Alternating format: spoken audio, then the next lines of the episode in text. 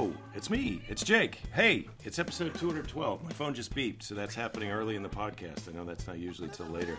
Um, hello. I haven't uh, talked to you for a little while, and now I'm back. I'm talking to you. It's episode 2. I'm going to turn this off. All right, there we go. Um, my guest this week is the person that I'm working with here in San Jose, and uh, I'm very excited to have you on the show. Nato Green, Hello. community at- activist. Community And activist, sure. I'll, I'll take it. You've had a gun pointed at you recently? I've had a, I had a gun pointed at me on uh, Wednesday. It was Sunday today. So that's exciting. That was exciting. Yeah. Do you recommend it? Uh, it, it is a good. Uh, it, I think it is a good experience to have had. Uh, to, to just know how you would feel if, if a police officer pointed a rifle at your face.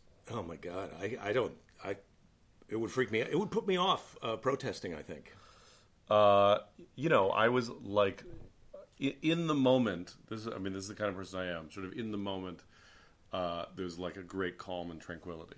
Like, oh, this is what's happening now. And w- did you feel like you were not afraid because you've been to so many protests and you understand the rules of police and or or what? Or do you just think it was just a fluke? That's just how you're set up. Uh, uh, well, I mean, I, I wasn't, that, you know, I wasn't committed to testing it. You know what I mean? Like, I wasn't gonna escalate the situation, so I had already made that decision. Uh, but also, I am just temperamentally, I'm, I tend someone who tends to be calm in a crisis. Like, I'm very even in a, I'm, I'm not a volatile person anyway. Uh, but in a like in a crisis when people are freaking out, I get very serene, and then I might have a panic attack like later. But Did you have that? Did you have a, a no, this this on- situation, I, I was I, I stayed was fine. And what what were you protesting at the time? We were at the uh, Alameda County Sheriff's Office in Oakland, and um, the pretext of the protest was that uh, early in the week, the Alameda County Sheriff's Twitter feed retweeted uh, prominent uh, Nazi white supremacist Richard Spencer. Um, but sort of part of the it was about it was I was with a bunch of immigrant rights groups and uh, we were trying to get California to pass a sanctuary state bill to, to make California a sanctuary state. Do you, do you know what that's about? Well, I sort of know what sanctuary state, sanctuary city is about. It, it means that when law enforcement in the routine uh, course of their job, they're not also checking for immigration. Is that right? Or- Yeah, that there's like a like there's a set of things that law enforcement is legally required to do related to immigration, and basically all sanctuary means is a sanctuary policy means is don't do any favors for federal immigration. Like if they show up with a warrant, you have to comply with the warrant, but if they don't have a warrant, you don't have to go out of your way to do extra. You would think that law enforcement would be happy not to be not to be doing extra work for free, but for some reason it's controversial with them. Well, that's on a human nature basis, but I mean, you sort of would think. I mean, the argument that I've read for for this kind of sanctuary city thing is just making a case for you're going to get better law enforcement because if, if You want people just trying to catch crime, then people will turn criminals in. But if they're worried about then Right. the person who calls the police getting investigated for whether or not they're an illegal im- immigrant, now you've got problems, right? Right. Yeah. That people that that people you know there's a whole. I mean, it's it's a bunch of things. People you know won't report other crimes. They won't take themselves to the hospital. So then there's a risk of infectious diseases spreading. You know, they won't. I mean, there's a whole variety of things that happen when. I mean, you know, here's an example. Like under labor law, even if regardless of someone's legal status to work in this country, you still have to pay everyone minimum wage, for example, because Even the- if they're here illegally. even if well, I, I we should talk about that in a second. But uh, yes, even if they're here illegally, because the law recognizes that if that's not true, then employers have an incentive to employ people who are here illegally because they can pay them less than minimum wage. I see. So, um, and I, and the reason I hesitate around the, the phrase "here illegally" is because when we talk about illegal, the the crime is illegal entry. The crime is not the status. Do you understand what I'm saying? So, I, I sort of understand. so like if you catch someone crossing the border, you are catching them doing something illegal. Someone who has crossed the border and that crime, by the way, of illegal entry i i in the code is an infraction. Mm-hmm. So, at, just sort of to give it some appropriate analogy, it's like I don't know, double parking. So someone who has crossed the border illegally and is now here working at a job. Yes. Were you try, were you going to make some point about that? Yeah, that, I was just wanting to make the point that the that that it's not the status. It's not that the person is illegal. It's that their entry was illegal. Uh, and by the way, I see. I see. you That's know- a that's a that's a great distinction because, I mean, it, on the one hand, it makes perfect sense and it's a no brainer, but on the other hand, you're right. It's like you you're not. You, you've double parked, but that you're not a criminal. You're not a. You're, it's not that we will know you forevermore as the double parker. As the double parker. Uh, and I mean, you know, and so there's a lot of rhetoric around immigration about like wanting to catch criminals, but uh, in terms of like theft or murder, or what you know, violent crime, mostly there's no evidence that immigrants are more criminal than anybody else. But the immigration system creates felonies, so that what you what ends up happening is Ah. like people come to this country, uh, I mean, the, the way that I describe it is, it's like it's like they just move people's jobs to the United States, and then the border is the shittiest commute ever. Um, and so people come to the United States to work. So if you re-enter, that's a felon. Illegal re-entry is a felony, and so now people are designated as felons for the rest of their life.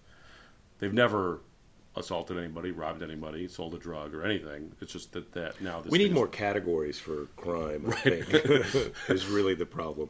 Yeah, I mean, well, Well, that that to me, I mean, we're a little bit off the track because we're going to go back to the sheriff's protest sure. originally. So- and, and you might have to remind me a little bit So- about how. So, so there was a there's a sanctuary state bill that's been introduced in California, and the sheriffs association, including the Alameda County Sheriff, has been lobbying against it because they law enforcement has been hostile to this approach of protecting uh, immigrants, and so we were protesting the sheriff's office partly to to put pressure on the state legislature and the governor to pass the sanctuary state bill. so you want the legislature and the government, but why does the sheriffs? Why do they? As you said, why would they want to do this extra work? And and also, I mean, obviously, maybe they do not accept this premise that that it's going to make it harder for them to solve or battle actual crime that's not related to border crossing if people are intimidated to to come forward because they're worried about their status. Yeah, they. Um, I, you know, I mean, in some ways, the simple answer is that is that sheriff is that law enforcement, at some level, is bought into the idea that, um, you know, expanding the powers of law enforcement is a good thing, uh, even even if there's not evidence that it leads to greater public safety, Right. It's more more employment, more hours. more employment, more security, more overtime. You know, That's such a More cynical clout. way to be. I guess. Yeah. yeah. So you're at this protest to protest that, or you're at so. Yes. But you're also simultaneously protesting that the sheriff had retweeted this. that you know that was sort of the the pretext like uh um uh you know one of the things that we were chanting was no justice no pe- no peace no racist re- retweets uh Uh-huh. that was a good good And how long? How, do you have a rhyming dictionary that? no they were they were like i you know i was like chanting and trying to see if i could like figure out how to adapt the lyrics to the beatles song when i'm 64 to a chant about passing sb 54 uh, the sanctuary state bill but because i was also chanting and linked arms with people i was like uh, I couldn't. I'm not. That's not my strength. Is the is the rhyming chants? But there are some people who are really good at it. So you're a comedian, you're a political organizer, you're bringing all your skills together. Yes. To, to create song parodies to help uh, battle injustice. Well, I mean, I'm, I'm probably good for everybody, but my genre is not song parodies. So no, I know, but that's we all have. You know, look, I'm not above a, a, an attempted impression during Yeah. a show. If it's somebody easy, Arnold Schwarzenegger, somebody like that. yeah, uh, yeah, I do bring it all all to bear, um, and you know, so like I'm I'm you know occasionally I'll just go to a protest or risk arrest just because it's like oh I need a new chunk.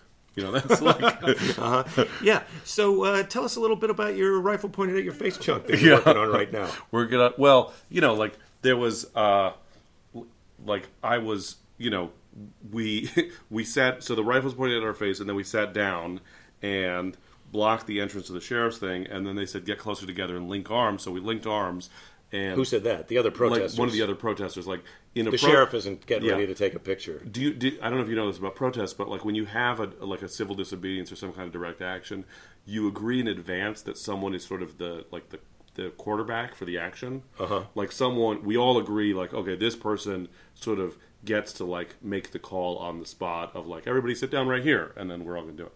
So Okay.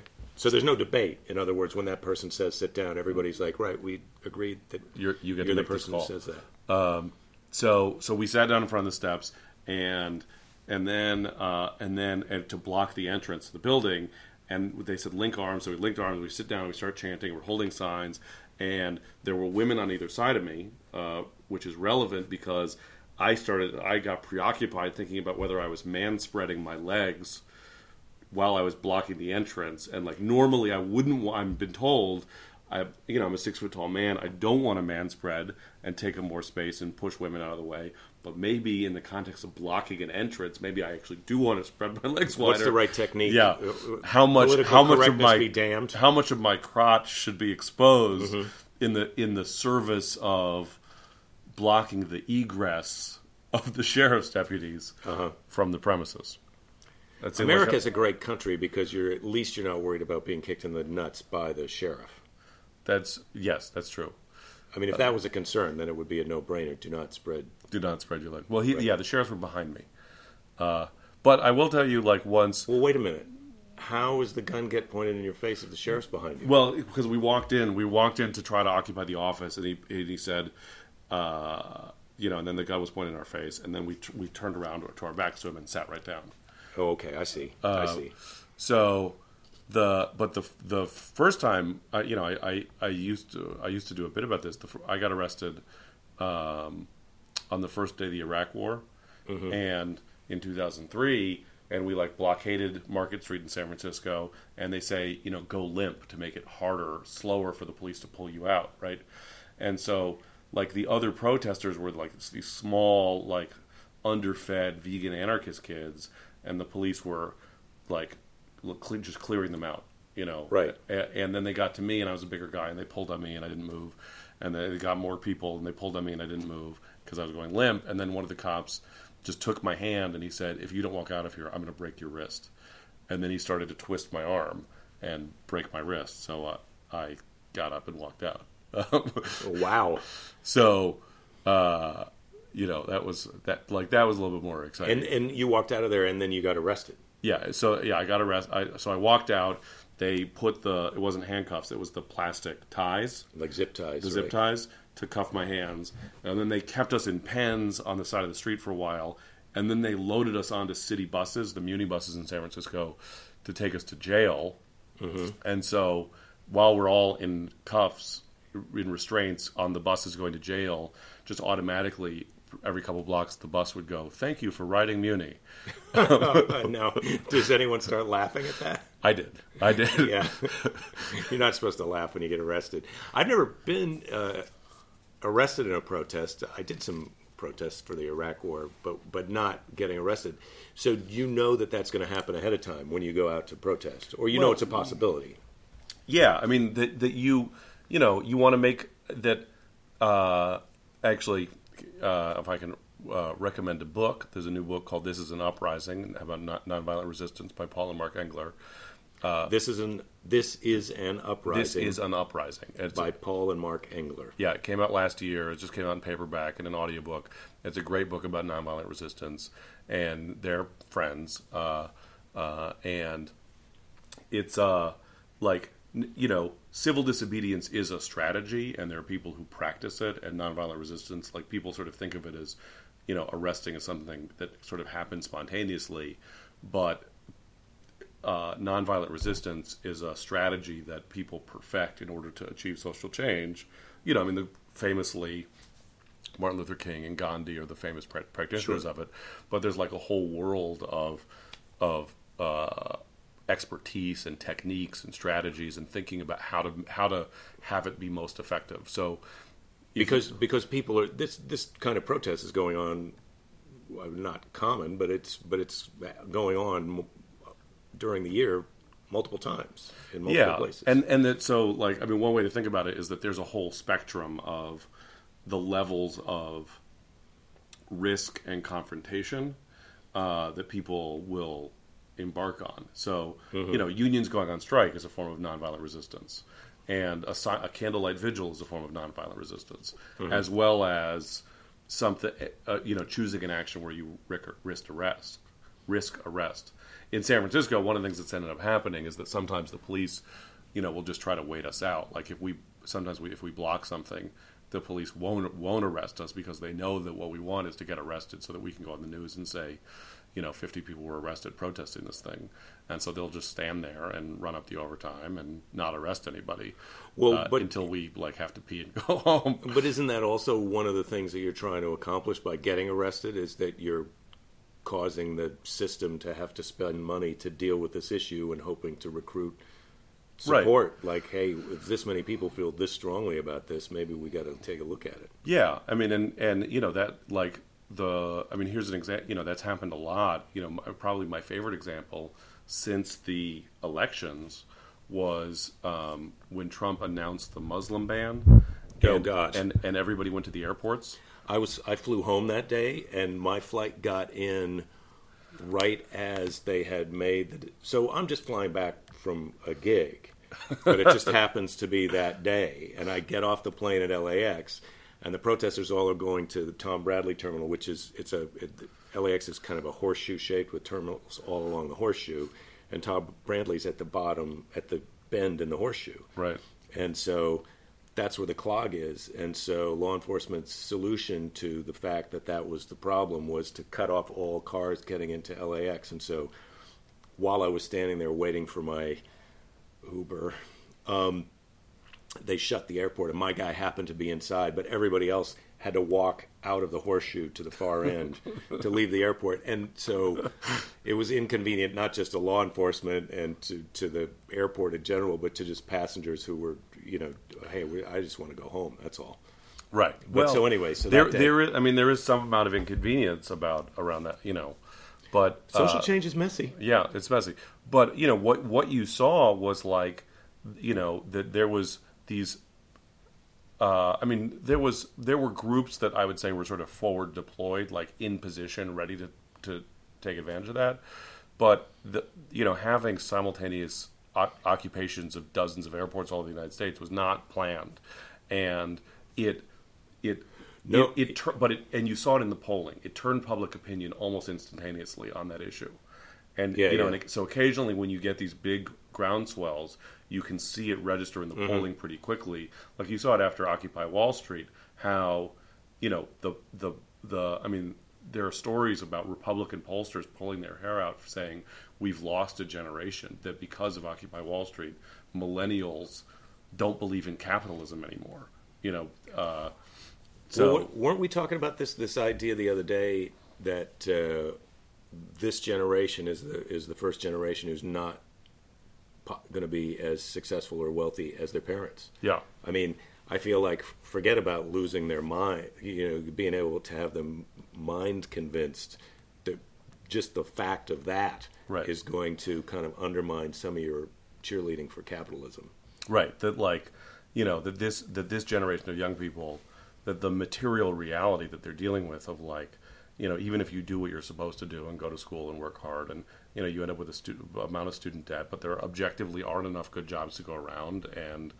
Uh, you can't afford housing in big cities, and you know because every city is too expensive, and uh, so it's you know the, the the the the relatively linear progress that happened through most of the 20th century of you know a rising tide lifting all boats and growing prosperity and growing life expectancy and all that kind of stuff has stopped at, at least temporarily and so and started to turn back like not just uh, that this is the first generation that's not going to make as much as their parents but also like for the first time ever life expectancy people are dying younger than they used to. Life expectancy is falling. Um, 100% or less, I mean, of net job growth since the recession has been contingent work. These Uber, Lyft, you know, part-time, temporary, unbenefited, short-term, Right. contracted jobs. Um, you know, and then on the other hand, you see there was this other Oxfam did the study that 62 people have as much wealth as half the world. Yeah, it's a So- bit. It's a bit. Tra- now, would you? I feel like that is a thing that I'm getting more and more aware of and outraged about. Is that kind of discrepancy in wealth? And I'm not saying that someone who invents a new software or machine or technique or whatever that they patent doesn't deserve to be rewarded, but. But when that much money is going to that few people, it's like it, it just what are the rest of us supposed to do? It just doesn't seem right. Right. I mean, it reminds me of that, you know, uh, uh, Rick Overton's joke from 20 years ago about we're going to end up in a domocracy of the people who can live inside the dome and those of us on the outside. I don't remember that joke, but yeah, it's, well, but that's the way it seems. It seems like look, it's the the top one percent are are moving into gated communities and McMansion subdivisions and all of that, and they think that they can hire private cops or get the actual law enforcement to to maintain their perimeter. But I mean, eventually they've got law enforcement is at the bottom of that economic thing, and it just doesn't seem tenable. It seems like it's we're heading so quickly in that direction that it's like in the people who've got the money's interest to realize, look, if we just share a little bit of this back out, Right. we can we can diffuse the problem. Well, and that's I mean it, that's how it happened in the past. Like if you look back in American history, like there were the robber barons and the you know Carnegie and Rockefeller, and the the beginning of American philanthropy mm-hmm. was these people who made their you know fortunes on you know railroads or silver or whatever, and you know and then said, you know oh, we got to figure out how to give some money away and and ease the conditions of poor people. Otherwise, they're going to tear the whole system down, and we're going to end up you know with our heads on spikes. Um, yeah. I, I, well, and, and you see that even happening a little bit now with people like Bill Gates and Warren Buffett have this idea to give away some massive proportion of their wealth before they die. They've they've pledged to do that. You know, I, I sort of have a problem that that's their decision. And Right. Can we just why don't, why don't we tax them and then let democracy decide where their money goes? Yeah, that's what I. That's right. I mean, every I, I get it. Bill Gates is a nice guy. He doesn't have to give that money to charity, so it's very nice that he's doing that, and I appreciate that about him. But I feel like the deeper issue to me is like, how come he gets to decide to be generous? How come I get to bust my ass and I don't get to say, hey, we should help these homeless people or we should help these suffering people in Africa? How come? How come I'm not part of that conversation? Yeah. Well, and like I mean, my kids go to public school, and Bill Gates is sort of known for being a significant player in, in giving money to education mm-hmm. stuff. And so suddenly he gets to, you know, Bill Gates, who never went to public school, his kids never went to public school. Everyone gets because he, of the checks he writes. I don't even know, like, if you're that rich, do you even write checks? Like, is that how the money even is transferred? I think it's just I don't know. No, the answer is no. I don't think you do write a check, or maybe you write a check so somebody can take a picture of it. But what actually happens is some behind the scenes. There's probably layers of him having a guy who does Well, that. and it's not even really money. It's just like they just bleed off. They just open a faucet on his tank full of money that's ever Right. replenishing, and he just drains off some that goes to. There was like, do you know um, in San, in San Francisco uh, th- we had the America's Cup a few years ago, and Larry Ellison, the CEO of Oracle, who is the sixth richest person in the world on the Forbes billionaires list, Yeah. who lives lives in San Francisco. The America's Cup was his thing. He was into yachting and whatever, and so, and for whatever reason, the city ended up thirty million dollars in the hole on the Amer- run, hosting the America's Cup. And people were like, "How are we going to cover this cost?" And so then I looked at the Forbes billionaires list and realized that according to their database, the amount of money that the city of San Francisco was in the hole from hosting the America's Cup for Larry Ellison was equal, more or less, to the average daily fluctuation in his personal net worth. Like on any Right. given day, his personal portfolio is going to go up or down thirty million bucks. Right, right. So, so in a sense, he can give that money away and probably have it back the and next just day. call it Wednesday. You know what I mean? Yeah, yeah. It is interesting. Well, that's you know, in my show now, I'm talking about becoming a billionaire and the, this whole idea that once you get past a certain amount of money, you know, once you get past a certain amount of millions of dollars, the interest that you're getting off the money that you have is so much more than what you're going to spend that the rest of the money is out of control, just breeding Yeah. and making more money for you. I mean, if, unless it's unless it's in a mattress.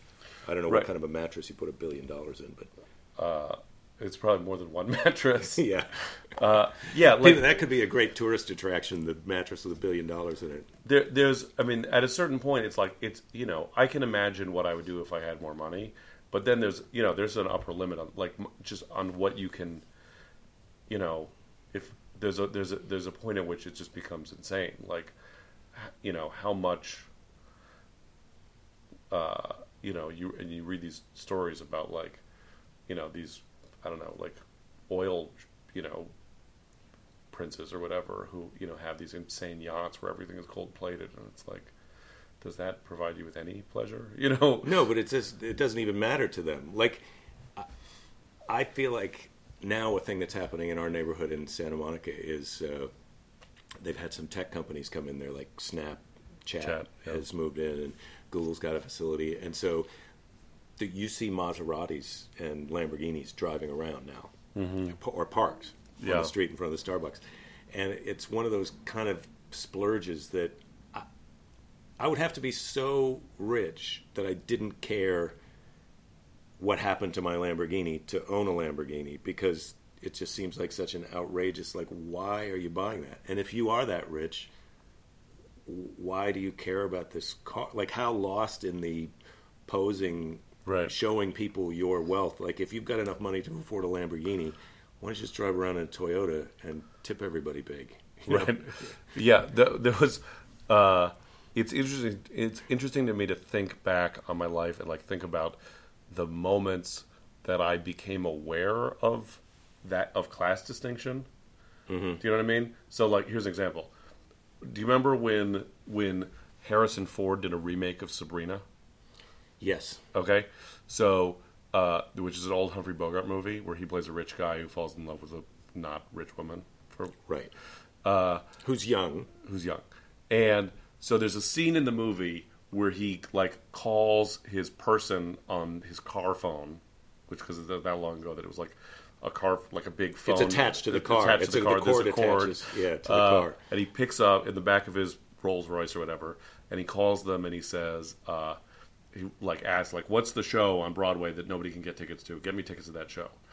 Uh, then he hangs up and then get it, and uh, I saw it with a friend of mine who like had grown up around richer people than I had, and I was like, I was like, that's not real. Like nobody has a person that they can call to do that.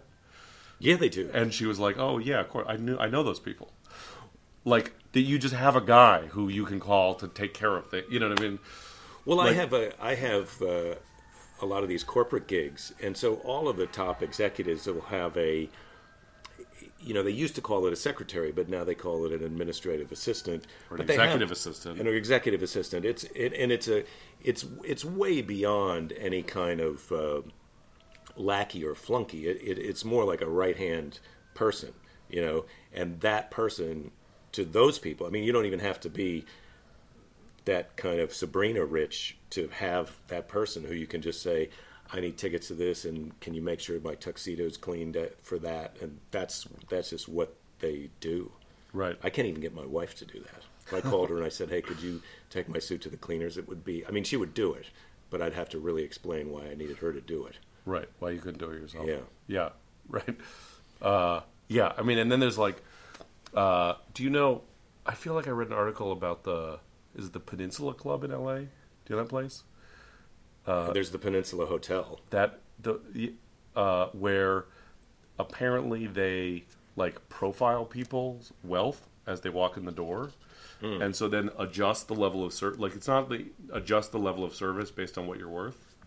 So without without without not charging. They're not charging you for it. They're just giving you the service that you're Like- used to like- based on how much money you have. yeah that they can tell maybe I'm going to get sued for slander because Right, of this. so I'm going to get comped a room there because I'm hosting something sometime, and they're, they're gonna, I'm going to have to call down all the time. Like, could I have another washcloth? Yeah, right. Or like you know, if you if you're really rich and you walk, suddenly your room has better thread count sheets. You Mm-hmm. know, like that's sort of the because you're used to it.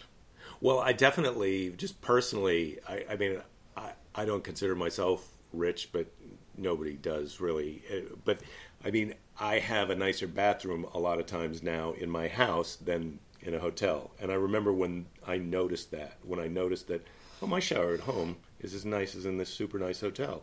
I really, I like my house. And I feel like that's the hotel's response is like, we've got to make this place at least as nice as their guest bedroom. right. You know? Otherwise, it feels like they're sleeping in the garage. yeah.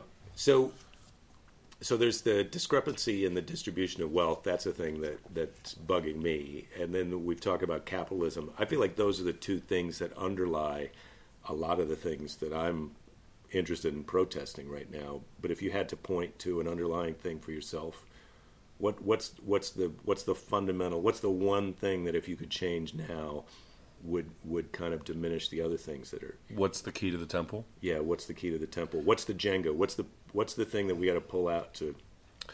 Uh, I mean, well, I, so I think I think capitalism is the problem, right? Is I mean, capitalism like uh, if, if you were to analyze it, and I think you know, 500 years from now, if there's if we still have a civilization, if we look back, it's gonna the problem is gonna be capitalism. The, I think the central obstacle to solving the problem is racism. Does that make sense? Not exactly, but, but So, so like- so let me back out to cap. Do you think it's do you think capitalism itself, or do you think if we there's some version of regulated capitalism that would be better, or do you think there's some version of socialism that hasn't been tried that that would be the best?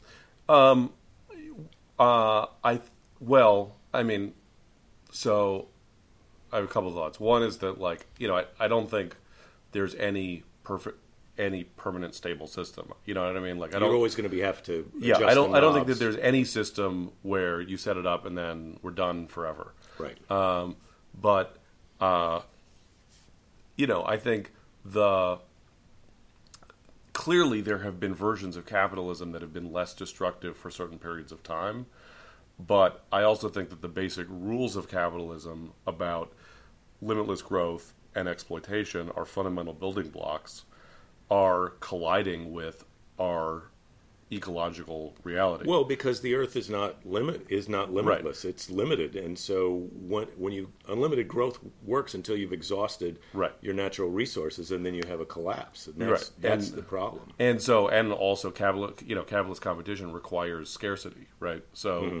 so having a system that's supposed to be based simultaneously on limitless growth and scarcity is sort of a recipe for trouble Right. uh, Well, so so now we've gone to less regulations on capitalism, which to me is what's causing that more kind of radical distribution of wealth, where the, where there's sort of a desert in the middle of that. And then you're saying to reform capitalism now is impossible because of racism. yes And so talk about that a little bit. Well, yeah, I mean, I think that if you that if you look at what is the that the the political constituency that is, you know, it's I mean, it's like there there aren't that many billionaires. Like billionaires aren't a big voting block. Um, the people who benefit the most in in a material sense from capitalism, there's not that many of them to swing elections. What there is, as we know from watching the news, is you know a shrinking number, but a still significant amount of uh, angry white people, and I mean either angry white people or apathetic and complacent white people, and I think um, you know that uh, I think that if um, if we are if if we can resolve that you know what what what we're witnessing right now is two competing trends that there's like a majority of Americans who live in urban areas that are you know cosmopolitan and multicultural and interconnected and forward thinking and tolerant and inclusive and all that kind of stuff and believe in science and don't care about gay people or transgender I mean or don't aren't alarmed by that. And then there's a a a shrinking uh, uh, hardcore of white people, mostly outside of cities, who, you know, and this is not just the United States, but this is also the social base of Brexit and Marine Le Pen in France and the other right wing populist parties in Europe, of white people who are, uh, you know, rebelling against this very form of progress. Um, mm. And so, you know, I, I am pretty convinced that, like, uh, uh, you know, I mean, you know, white people, uh, it, that, it, that I want, that if white people embraced, um, you know, accepted that whatever the, you know, historic benefits are that have been associated with being white are not worth destroying the planet, uh, that we'd all be better off. Yeah, well, that's yeah, I agree with that. I was just listening to you talk. It was reminding me of something that I thought about during the OJ trial, which was, you know, that that was made to be about race. But to me, the takeaway from the OJ trial and verdict was, look, it's not about race; it's about economics. And the OJ verdict proved that a black man can buy his way out of jail the same as a white person. Now they used race in the trial to gain that acquittal as a tool, race and mm. racism or whatever. But uh, but really, I feel like some of the capitalist powers now are cynically using race and racism to divide people who otherwise would be on the same side, which is these impoverished white people who are racist and, and people of color who are victims of racism who economically are suffering some of the same hardships, and right. to prevent them from uniting and opposing this kind of rich oligarchy that's going on, they're using racism to drive a wedge in there and to and to maintain their power. Absolutely. I mean, this is so. This is at my completely unsubstantiated conspiracy theory, but like in in 2000 when Obama in the in when Obama was running against Clinton in the primary, mm-hmm. uh, the the financial interest went for Obama. Like the Wall Street was giving was giving more money to Obama than to Clinton in 2007, uh-huh. and that was before the economy crashed. And I've always sort of wondered. It seems plausible to me that they knew that they were like had built this house of cards that was about to collapse, and they were like, and they could pin it on him. They were like, you know, people are going to be killing bankers in the streets if there's not a black guy for them to be mad at. So let's send that out. Wow. Well, that's that's deep, man. That's deep. I thought I was getting cynical, but you just—I didn't know you had that card. Yeah, that's. Uh, well, he wait. did. He did get tagged with it eh, in a way that that I thought was just completely unfair. Like George Bush was in the smoking wreck of the economy, basically handing the keys over to Obama. The idea that Obama, yes, we didn't experience a, a lot of the suffering until Obama was in charge, but the basic problem had occurred prior to him getting in charge. But yeah, yeah, that's that's that's dark. That's dark.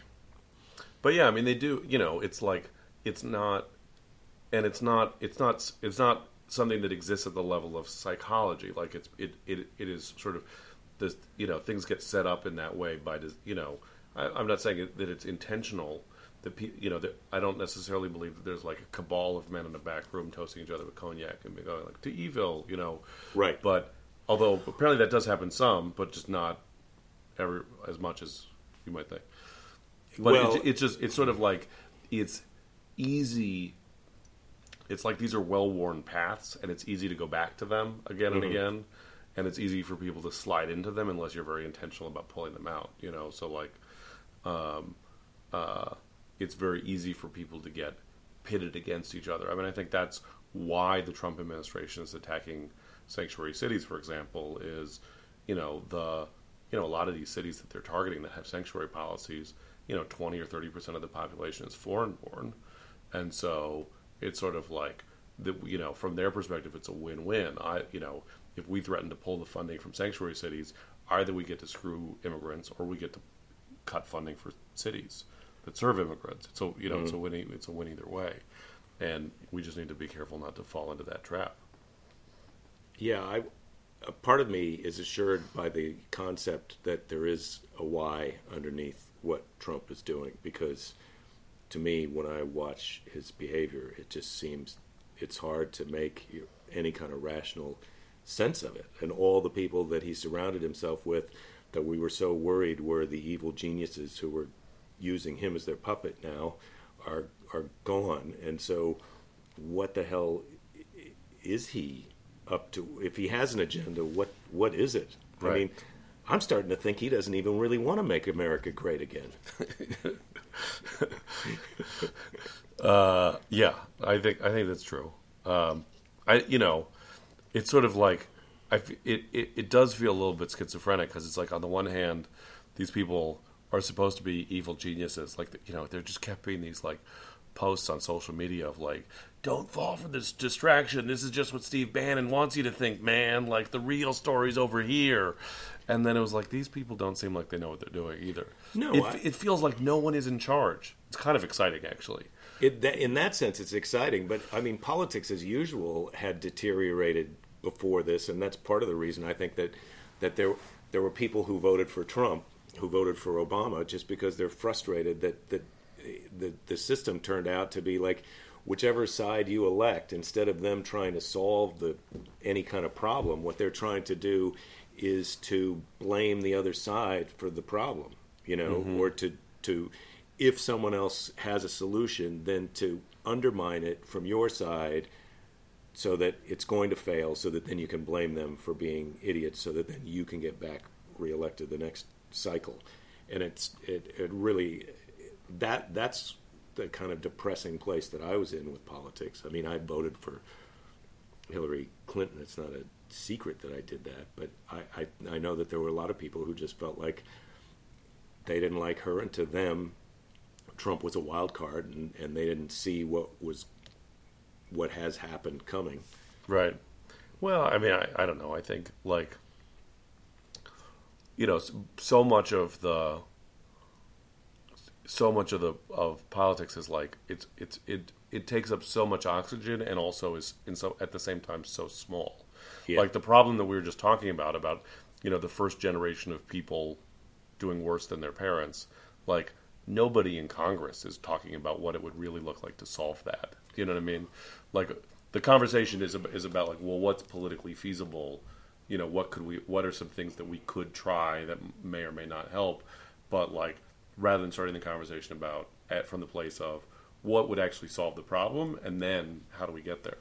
Well, I mean, to me, the uh, politics is so ridiculous because there's still this public political debate about the validation of the theory of climate change when in politics that's what's happening but even oil companies now are starting to talk about strategies they're going to put in place to mitigate the effects of climate change. While the, while politicians are supposedly arguing on their behalf to, that it doesn't exist and we don't need to regulate oil Right. companies are looking into alternative sources of energy or ways to w- ways to mitigate sea level rise you know. Right.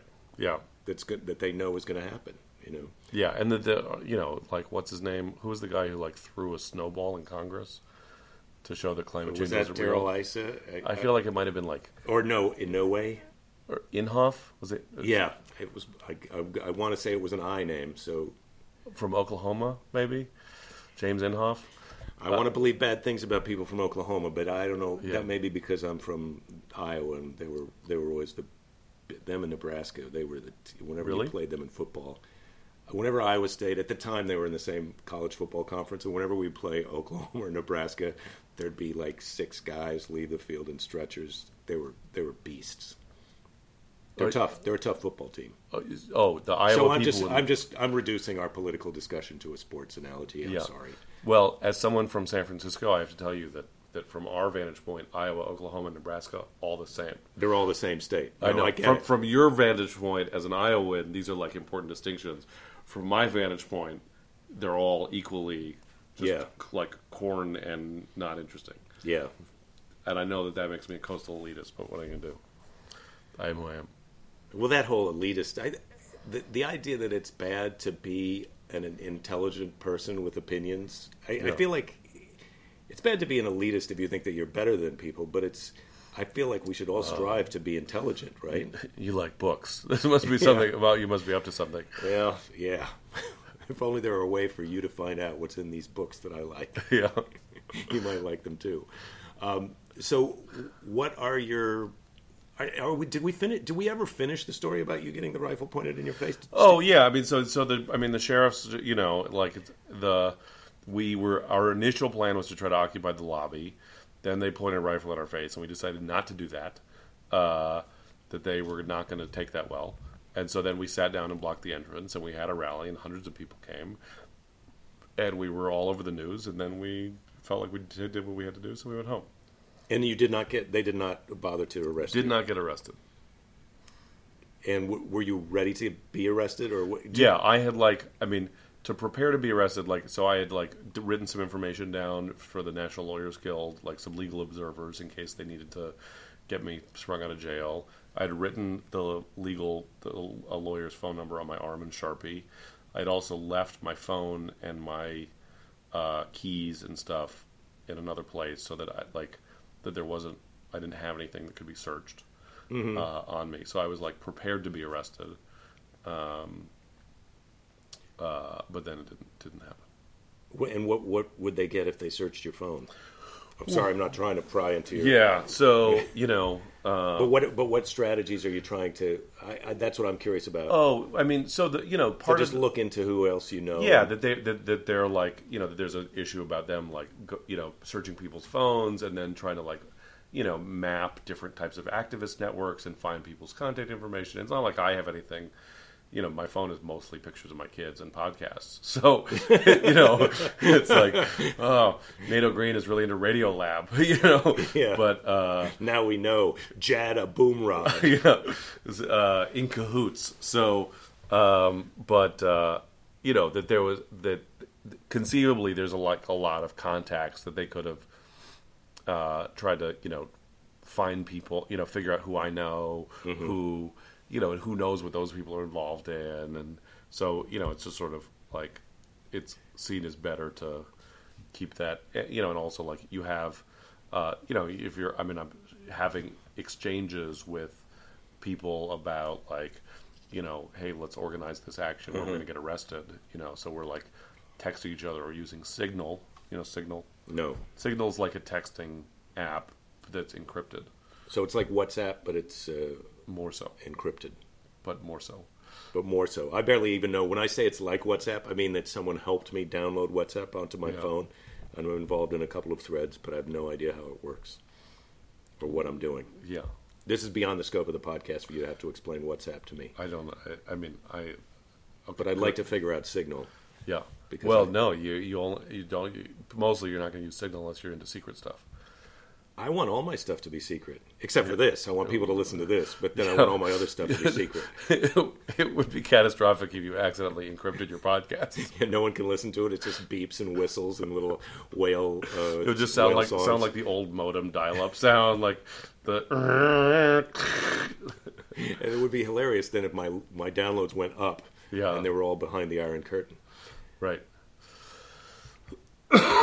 So, how many of these protests are you involved in on a on an ongoing basis? Like per per week? Would you, are you doing a protest a week? Would you say? Uh, no. Well, let me see. I mean, it, you know, you sort of I, like I like I you know I try to stay in the mix, uh, and I go to a lot of stuff. So, but like this, where I'm personally risking arrest, is not that frequent. That gets spread out. Um, but you know, next next weekend the Nazis are coming to San Francisco and Berkeley, and I'm sure I'll They be- are? Yeah. Do they have an organ? Well, obviously, it's an organized, scheduled thing. Nazis are coming. The, the Nazis are coming. Yeah, and actually, I mean, it's they're you know, it's so it's it's ingenious because so they're they're in San Francisco next Saturday. They want to come to Crissy Field uh, so that they can get a photo op of uh, like a big fist fight right with the Golden Gate Bridge behind them. Because that's what they sort of want. They Yeah. want the protest, the Nazi protesters to fight them, Right. So that then they can portray themselves as victims. Yeah, and so like, uh, but it's and it's Crissy Field, so it's federal property. So the city doesn't have the authority to deny the permits, even though they want to, because it's under the jurisdiction of the Parks Department, the federal Parks Department, and the and there's open carry on federal property, and so the Oath Keepers, this armed vigilante militia, are coming to do security for the Nazis, and so now there's this whole debate in San Francisco about whether you know. So some people are saying, let's you know the night before, all take our dogs to Crissy Field, to have our dogs shit on Crissy Field. Uh, so people are organizing that. I like it. Uh, okay, I don't know who thought of that. All right, good one, Bob. The dog shit idea. I like it. So uh, you know, it, like it's What about this? What about unlimited supply of penis-shaped uh, pastries so for the Nazis? I mean, do we have that going? other people are like working on, you know, like like a like a Grindr campaign to, you know. yeah, yeah, I like it. I like it. I like the gay pride Yeah. celebration There's surrounding also the like Nazis. people putting like you know glitter dance parties near them. Mm-hmm. There's also people like ha- there's going to be a pontoon brigade in the bay of people on some sort of floating things. I love it. I uh, love it. doing So stuff to them. So like all these conversations are happening in San Francisco about You got to make do. it silly. You got to put in their face the thing that they like. I love the combination of gay pride and Nazis, and I love the combination of Burning Man and Nazis, just like people in some kind of drug trance doing a love dance. Yeah, I mean, and honestly, you know, I like the people that I want leading my revolution. If we're going to fight Nazis, are drag queens. Oh yeah, fuck yeah. You know that like that that I I I believe in, I support, and I trust drag queens to lead the revolution. Um, and uh, you know, so like, and they uh, could, you know, like this. I mean, the, the Sisters of Perpetual Indulgence, hmm The nuns, the drag queen, the nuns. drag queen nuns that we have in San Francisco. Uh, you know, the, those that's sort of like the front line of defense here. Is do you have a number that you can mobilize them? Because that that's the kind of power broker. That's why you keep your phone in the car, isn't it? Yeah. Because you don't want the cops to find out your Sisters of perpetual indulgence contact. Yeah, well, you. I mean, one doesn't just call the Sisters of Perpetual Indulgence. You Is there a light that you turn on at You have night, to like, like a bat signal? You have to sort of you have to conjure them somehow. Is it like a candle? yeah, and then they and then they manifest. Oh man. Now I'm sorry. I'm going to be missing the Nazis in San Francisco. At first, I was horrified, and now I feel like Right, and of course, like be, you know, so because it's San Francisco, it's like instantly bananas because there's like, du- you know, Boston. It was like this beautiful thing. Forty thousand people show up. It's very inspiring. It's orderly. You know, it's sort of like okay, well, that seems like a great thing. San Francisco, because it's San Francisco, it has to like get bizarre immediately. And so, like, people started putting up Facebook events for the counter protests against the Nazis. And then apparently, one of the Facebook events has been taken over by the SFPD, the San Francisco Police Department chaplain, who is not telling people that she's the chaplain, but is like giving instructions. And then other people are mad that the SFPD is telling them what- how to protest. Mhm. And so there's infighting about that. So who knows? Check back in a week. Okay, yeah, I'm definitely interested in that. I definitely. What's the date of that the Nazi thing at Crissy Field? In case people are listening and they Yeah. they'd like, and they've got some nipple clamps and feathers and they'd like to come if, down. You, if, you, if you enjoy my comedy, my next appearance will be yeah, uh, uh, getting uh, the Nazi thing at Crissy Field is Saturday, August 26th, and there will be other events all over San Francisco protesting it. and so where can people find how to protest or how to donate or how to be a part of this? I, I just not that who knows if people are listening want to do this, but I just love I just love this. Yeah. Uh, yeah I, well, where do people go to find out? That's a, actually actually an interesting question. Do you just Google San Francisco Nazis and that's it? yeah, Chr- Crissy Field protest, Nazi protest. I mean, Yeah, that'll get you there. every, any website that deals with San Francisco is Yeah. going to have information about it at this point. Okay, good. Well, we've got a show to do tonight. Yeah, la- you- la- the last of six shows. When we've had a great time here in San Jose, Yeah. I would say. Yeah, I've really enjoyed it. Yeah, So- people, people should go see you. You're, uh, and I said your name at the beginning, but you're Nato Green. Yep. And do you have you have a website? Everyone has a website. NATOgreen.com. On Twitter at Nato Green. Facebook Nato Green Comedy. N a t o Yes. g r e e n. Correct. Easy, Uh, easy peasy. I have two monthly shows in San Francisco if people want to see that. Where are they? One is uh, it's on the second Thursday. It's a stand-up show at the Verdi Club, uh, Mm-hmm. which is a 100-year-old Italian social club. The show is called Verdi Wild Things Are. See what I did there? Uh-huh. Yeah, yeah. And then- and your name is Green, and it's at the Verdi Club. There you go. So, and then the other show is like a, uh, like one of those like mystery science theater Benson interruption movie riffing type Oh, you shows watched the movie and you at the Alamo Drafthouse. Uh, it's uh, it's usually on the last Thursday of the month. It's called Riffer's Delight. And they can find out about those at natogreen.com Yes. or at Riffer's Delight. Google it, or at, Yeah. uh, if you can't figure out how to find out these things by now, I'm embarrassed that I even asked you Yeah. how to find out about how well, to protest Nazis. I mean, you know, yeah, uh, you know. Although I feel like like if I uh, if I say add Nato Green on Twitter, for some reason, if I say go to natogreen.com, I don't think people go to natogreen.com. But if I say add Nato Green on Twitter, some people will be like, oh yeah, we'll follow him on Twitter, and then I can find out all this political bullshit that he's into. yeah, that's a good way to do it. Yeah. All right. Is there any when you're protesting things, as we're all going to be doing more of Yeah. now in the, in the coming months and next three years, as we're Yeah. as we're going out to protest? What advice, general advice, would you give people who are protesting? And then we'll be done. Yeah. So my general advice is uh, have a buddy. It's like the it's fun to it's it's fun to do it with somebody else and not by yourself. Mm-hmm. Uh, bring water and sunscreen. Like think about your you know physical needs. Like uh, uh, and you know the way that I mean I like I have kids and so the way that I think about it is like that you know I'm concerned about the future of the planet and the country for my kids and that you know I feel like their future and democracy you know I'm going to put in 5 hours a week of activism for that. And and a lot of times, now this was just to bring up the a detail that we were talking earlier, and you were talking about your daughter being into uh, circus kind of stuff, and that she'll go to the protests on stilts sometimes. And what Yeah. that said to me is that I think a lot of people, and me included, sometimes we think about protests and we see on TV somebody's yelling in the face of some guy carrying a Confederate flag, and you think it's angry and adversarial and just on the brink of violence. But I think a lot of protests are just where you're making people aware of your opinion in a nonviolent way, and everything's friendly, and and you, Yeah. your daughter can be there on stilts, and it's all okay. Yeah, totally. And I mean, and like the the you know, I think a lot of people get in this place of like, well, you know, I I mean, this is what I mean about complacency is that a lot of people sort of are like, I'm going to stay out of it. I don't feel like I need to be there because where they're viewing it is either through social media or through the news, and so they feel like, well, this, you know, it doesn't feel like important enough or urgent enough or hopeful enough that it's worth me going out of my way to do it. And my experience is that if you wait until you feel inspired to go participate, you're never going to feel inspired.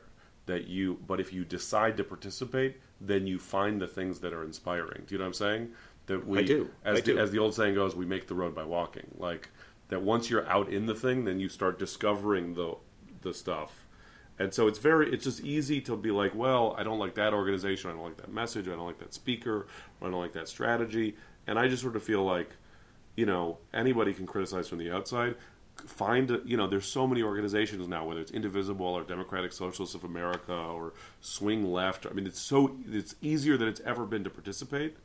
You know, the the thing that we did, the protest that we did on with the sheriffs, we after the election built up this this text blast thing. We have fourteen thousand people on a text thing, and we just put out a text blast saying, "Hey, come protest the sheriff," and hundreds of people showed up. So Right. it's easier than ever to participate. Just find a, find a thing that feels right to you and go do that thing, And be a part of the conversation. and be a part of the conversation about how to make it better rather than waiting until other people. I feel like if you're waiting for other people to figure it out before you participate, it's really looking for an excuse to stay out of it, and that's that's the part that I don't like. Awesome. Yeah. Awesome. So do that, everybody listening to this. And also, this is me talking. Go see Nato do comedy because he's very funny. And I know that you think of yourself as a political comedian, and certainly there's there's a heavy political thing to your show. But I find that the best political comedy is comedy where you may not agree with everything the person is saying, but it's still funny. And I think you do a good job with that. Thank you so much. I really appreciate you saying that. I mean, yeah, my I don't feel like I don't need people to agree with everything that I say. I just need people to agree that we're it, that comedians are allowed to talk about ideas. Yeah, well, that's the thing. We're just like what you were just saying about protesting. We just need to get out there and start listening to each Yeah. other, talking and listening to each other. Okay, thank you everybody for listening to this, and don't give up. There will be plenty of time to give up later.